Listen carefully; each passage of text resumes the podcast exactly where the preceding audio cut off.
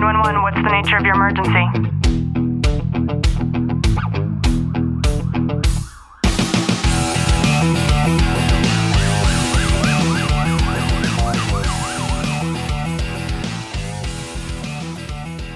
Welcome back to another episode of Tactical Living by Leo Warriors. I'm your host, Ashley Walton. And I'm your co host, Clinton Walton. In our last episode, we talked about how to make sure that you allow any negativity to be powered as fuel for you. So if you haven't yet, go back and check that episode out. And in today's episode, Clint, you have no idea what we're about to talk about, so I'm going to throw a curveball at you. But I thought that we would talk about our family members oftentimes coming into our lives, these being people that we don't necessarily communicate with quite often, um, and only deciding to want contact with us when they need something. So just sit back, relax, and enjoy today's content. The reason this topic comes to mind is because in December over the holidays, and a little time before that, I know that there have been two people that you and I never have in our lives that have tried to interject themselves, but only because they needed something. The first that comes to mind is my oldest brother, and the second is your nephew. And it's really a shame because you and I have very firm boundaries around our relationship based on past experiences with family members. And the reason for that is because they were neg- negatively sucking the energy from us constantly. And that could stem, and I'll, I'll just speak for myself, Clint, you can speak for yourself. But for me, a lot of, I have five brothers, a lot of them, I'll say, have alternative lifestyles and they live lives and do recreational things that I don't agree with, that do not align with my values, my belief system, and your profession. And for the safety and sanity of myself, and of course, for the job security of you, Clint, we've decided to limit contact. And I've talked about that before on this show, where we do allow them to come over for holiday, holidays and things like that. But my my oldest brother in particular, he actually hasn't been in my life for many many years, and my mom's passed away almost five years ago now. And I, I know during the time that she was sick, he tried to come around a little bit more often. I think he was living nearby, and that's probably a reason why he was coming around more often. But then after she passed away, and even before that, he would only come around or message for like random things or when he needed something. And for me living at home with my folks, a lot of times it was him using me as an outlet for access to my parents because he knows how protective I, I've always been um, over my family. And in December, he actually reached out to me for the first time in years. I haven't heard anything from him. And I'm talking like I will message my brothers or call them on their birthdays, tell them happy birthday. And a lot of times it's just crickets. Like I don't get any response, but I still show my love and support, you know, by doing those simple things. And it, it was the same for him with no response for years. And then randomly he, he communicates with me. And right off the bat, I know what a sound stable person sounds like. And it just didn't seem that way with him. The text messages were very strange. And then he had called me, and I knew immediately after talking to him that this conversation wasn't going to be like a healthy one if it was even a remembered one. And he asked for money, and I just blatantly admitted to him that any extra money that we have or any allocated funds, they're all going towards like helping Clint and I with everything that we're working on. But then also, if I was going to share money, it would be with my parent, my dad, or your parents, Clint, if they needed it. And instead of him accepting that, and it wasn't a need, okay? That I think I want to explain that a little bit better. There's a difference between somebody needing food, needing clothes, like needing the necessities, versus somebody just like, oh, well, I decided I want to do this. Okay.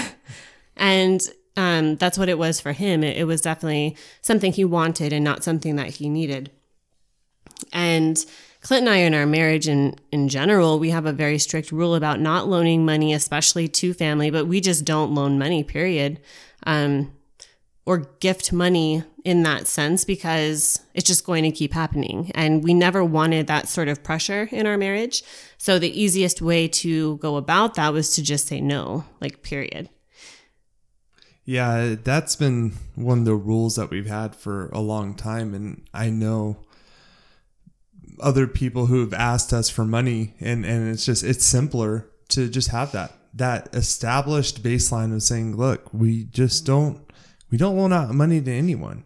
If you actually needed something, it was life or death, we would figure something out. Yeah, and it wouldn't be like we'll give you money. Like, hey, let me let me take you grocery shopping, and I'll for, I'll fork the bill. Yeah, exactly. And and that definitely wasn't the case with your brother and that's you you speaking about it really opens up that that mindset of where is the want and where is the need when it comes to family members. And it's very unfortunate how often our family members reach out to us only when they need something. And especially in my case is my nephew, I I love him, but it always comes down to he only reaches out to me or to us if there's something of need or something that will help him. And, and it's not a monetary help. No, it's how can I get a leg up? Exactly. And, you know, throughout my career, I've had a lot of great contacts in what I've done. And, and just my experience alone has led to him seeking out my help.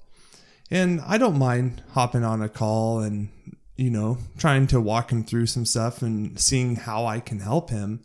But there comes a point in time too, and I was thinking about this other day, is I've called him a few times trying to reach out that helping hand to say, "Hey, look, let me let me talk to you. Let me see how you're doing, but also let me just find out what's up with what all you have going on."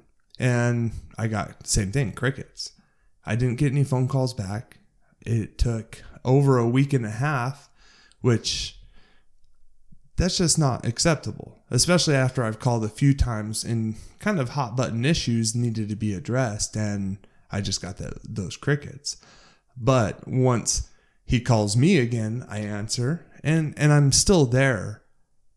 But where where do I draw that line? Yeah, and it's because he called you and again it was like I need I need I need. Give me give me give me, you know, mm-hmm. and you're just pouring value pouring value. And I I mean it's a, I I am just as guilty as you are. And I think both of us maybe need to sit down and have a discussion around that because we've spent so much time and tens of thousands of dollars and so much energy and tears creating such a solid foundation that we know works really well. And I feel like that is um, like a burglar creeping around our walls. And I know that neither one of us want that. And I, I don't know if maybe as you listen to this, you have that person, maybe that immediate family member. I think that we all have at least one of them.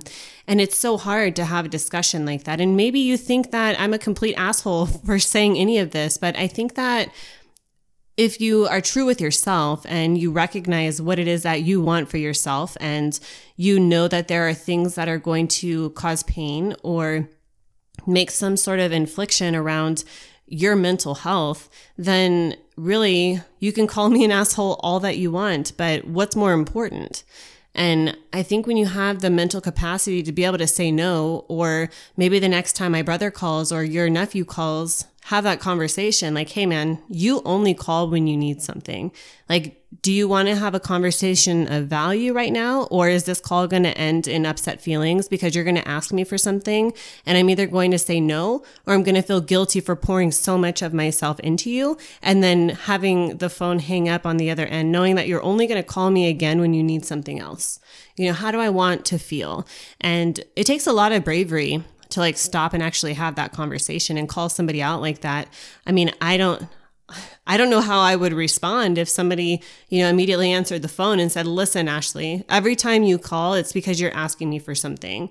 And I don't mind this relationship, but you're never you're never swapping and negotiating and making this a relationship. This is a one-way street where you just open the door whenever you want to and you leave it wide open and free to go in and out of. And my door needs to be closed and locked, and I'm the type of person that operates in the in the fashion to where I unlock the door and open it and I introduce people in when I want them to be. So I hope that adds value and that maybe makes some sense as you listen to this. And we hope that you're having an awesome day today.